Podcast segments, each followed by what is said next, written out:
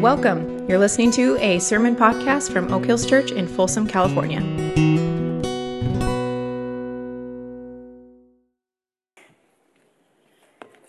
Oh, well, it's good to be here, everybody. Good morning. It's good to see some of my friends here.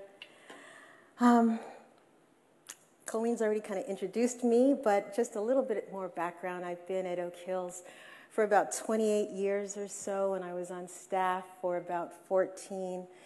And um, I, I just have to say that when I came to Oak Hills, I did have a church background, um, but it was really very limited. I had a limited understanding of Christianity and of church. Um, frankly, I had a weak, very self centered faith with a, a very narrow view of God. And I had no understanding of how He wanted to be part of my daily life. Um, I had granted Him kingship over certain portions of my life. To hear the immaturity in that, I let Him rule over what I wanted Him to rule over. Um, but thankfully, through the years, I've come to better understand what is required of me as a Christ follower and what it means to live in community and within a church community. And I'm still learning. But here's one thing I do know. When talking about faith as well as community, it's really about relationships our personal relationships with Jesus as well as our relationships with others. Admittedly, with a sermon series entitled What's on My Mind, it has really been a challenge for me to focus on one thing. And even now, fair warning, I may go rogue off script, just see what happens. I don't know. I don't know.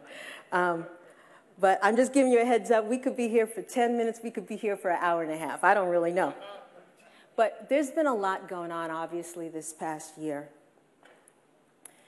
Between the pandemic, isolation, politics, and rampant and blatant racial injustice, I've been rocked.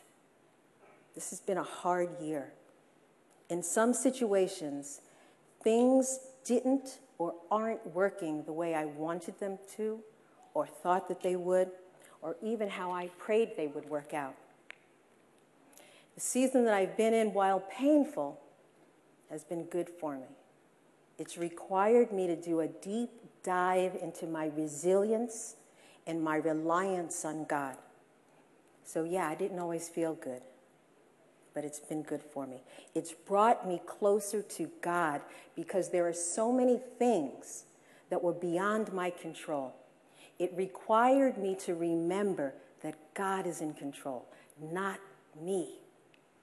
And to some degree, there's freedom in just acknowledging that and releasing it and letting God do his work. For many of us here today, we're here because at some point we surrendered. We gave up control. We acknowledged that we needed Jesus. For some, that re- realization came out of a desert experience through difficulties and trials that brought us to our knees. For others, it was a euphoric mountaintop experience, the birth of a child, or a breathtaking view that brought us to a place where we realized that only God could have done that whatever your story, and we each have a story, we surrendered to or acknowledged and gave credit to Jesus. We gave up, we gave in, and Jesus was there, ready and uh, waiting to welcome us. So, let me tell you what's been on my mind reconciliation.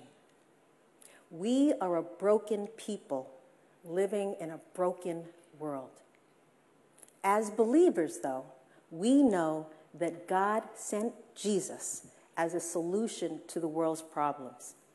Jesus came to restore peace by reconciling all of creation to God.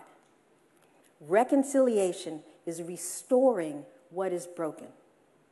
One of the outcomes of this past year for me has been my resolve to live a life of reconciliation. There's nothing lofty about those words. As a Christ follower, that's my job. As Christ followers, that's our job to live lives of reconciliation. Listen, I've said this in other venues. I cannot be an authentic Christ follower over here and have the rest of my life over here. It doesn't work. I don't want to be a phony. I don't want to live a double life. It's too exhausting. I want to live a life with integrity. We've been reconciled because of Jesus. He's here and He's ready to help us to live our lives as He had intended. There's a lot of angry and frustrated people all around us. But as Christ followers, we have to do better. I don't know what that looks like for you. I know what it looks like for me. It means to start being honest with myself, to look at the dark parts of my heart that I try to keep hidden from God and from you guys, and to confess it. Because once I confess it, once I admit it, once I expose it, then I can submit it to God. And He can help me heal. Why? Because Jesus came and ransomed Himself and reconciled us to God. And you know what it means? It means I have to be an active participant in the call as a Christ follower, even in my brokenness. It's more than just showing up on Sunday mornings. That's the easy part. It means showing up out there in the world, at the grocery store, on the freeway, at Costco, at work, at school, at home, in our conflicts. That's our calling to be peacemakers. 2 Corinthians 5 18 to 20. I'm going to read this. All this is from God, who reconciled us to himself through Christ and gave us the ministry of reconciliation. That God was reconciling the world to himself in Christ, not counting the people's sins against them and he has committed to us the message of reconciliation. Listen to verse 20. We are therefore Christ's ambassadors, as though God were making his appeal through us. Did you hear that? Do you grasp that? We are therefore, we, we are therefore Christ's ambassadors, as though God were making his appeal through us. That rocks me to my core. I, we must be his hands, his feet, his voice, agents of shalom, peacemakers, representatives of Christ. God wants to use us now in all of our relationships. So, with that verse in mind, take a moment to think of a situation or a relationship in your life a relationship where disunity exists, perhaps where you have felt wronged or misunderstood, or perhaps in a situation where you feel justified in what you said or did and it backfired on you.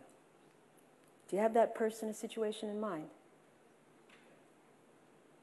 Now, because of who Jesus is and what he did for us, was there or is there a better way to approach that person or situation?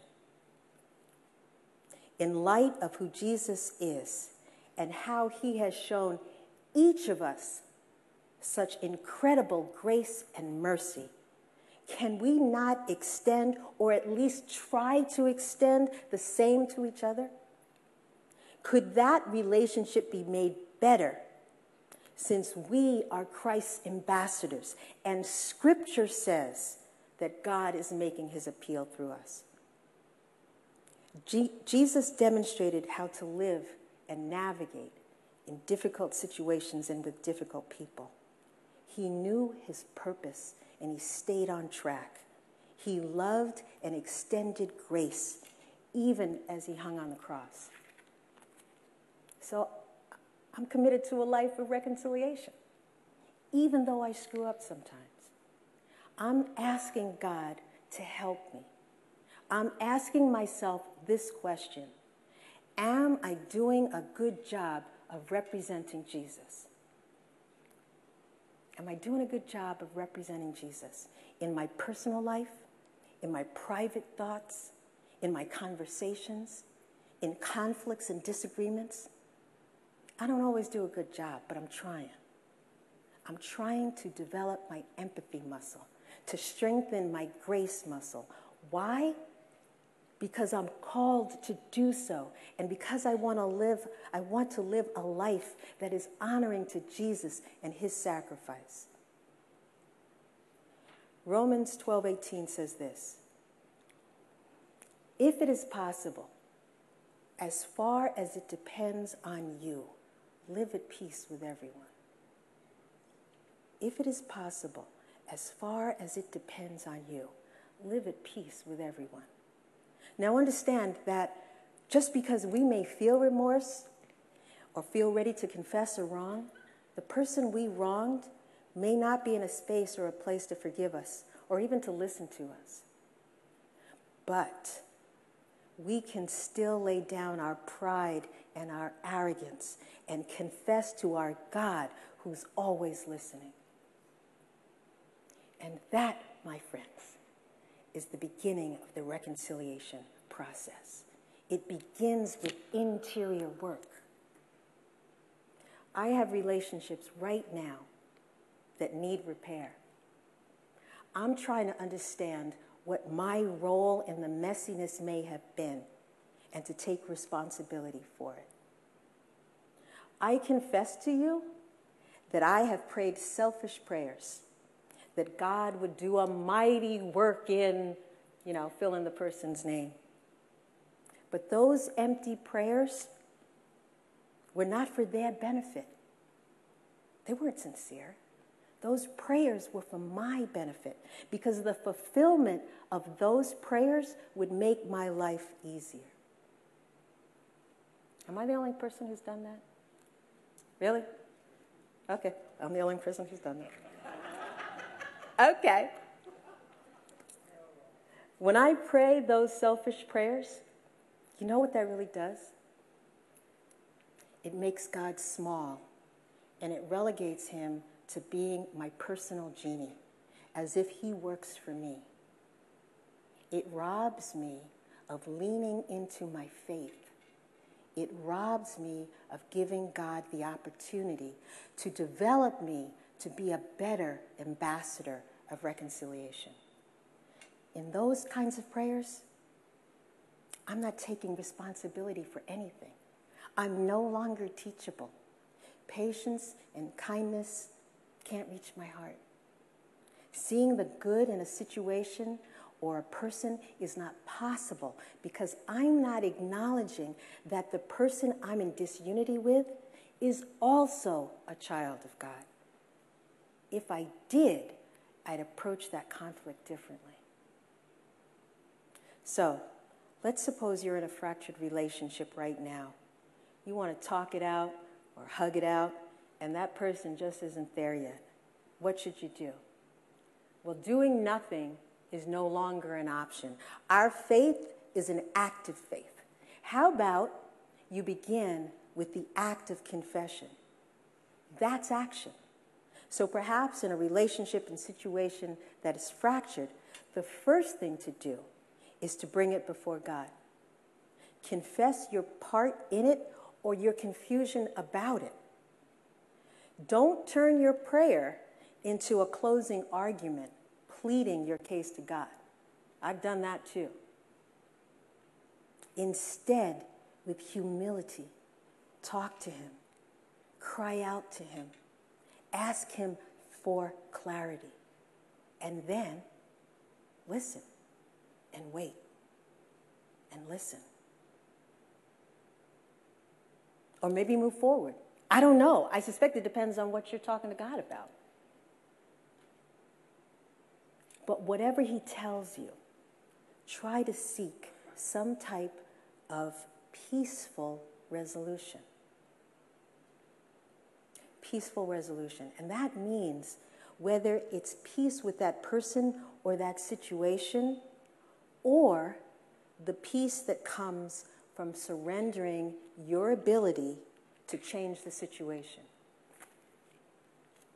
Now, I imagine that words like peace and reconciliation and justice, especially in our current culture, conjures up all kinds of things.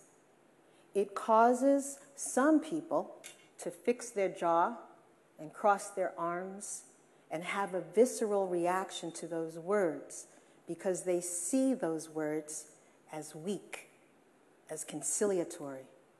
But remember, words like peace, reconciliation, justice, those words are strong words, straight out of Scripture. Reconciliation is one of the goals of the gospel. We cannot enter into contentious conversations and situations with the idea of winning or being right or being offended. At the heart of reconciliation, there must be humility, not winning. We cannot approach any fractured relationship with a determination to get what we want. A determination to get what we want is bullying, not reconciliation. The very essence of reconciliation means we come together to the table with a goal of resolving the issue. To let go of our tight grip, to be teachable, even if it's scary and we're afraid of what will happen next.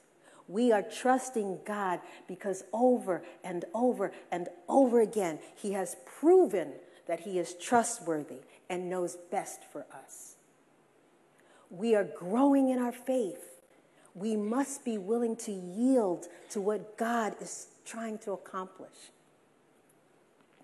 Reconciliation takes commitment and work and resolve. It's hard. Some of us would rather throw up our hands and walk away from what we don't like. We refuse to engage. We pull out the silent treatment. We want to ignore the elephant in the room. We don't want to talk about it anymore. We're over it. Let's move on. Let's pretend it didn't happen. It's so much easier to villainize that person or that group or that situation. I believe that God is glorified when we commit to staying engaged and being peacemakers God is glorified when we resolve to work this thing, to wrestle with it, to listen to each other.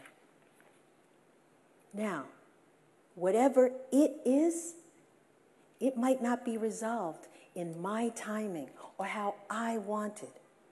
But I'm not going to let my arrogance, my impatience, my desire to be in control, my fear of change, or my lack of knowing or agreeing or approving to get in the way of what God might be up to.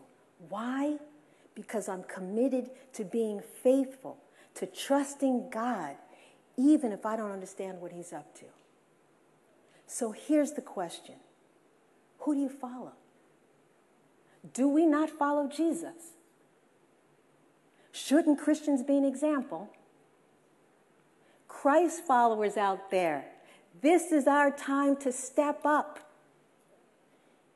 Isn't that our calling? To be an example to the world?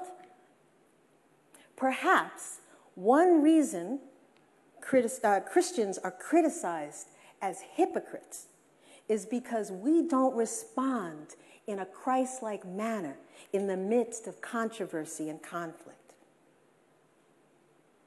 Let's endeavor to do better to invite God into those spaces and places and conversations, to acknowledge, lament, confess our part in this problem, to extend grace, just like we're extended grace and mercy every day. Our pride, our privilege, our fear, our selfishness, we have to let go.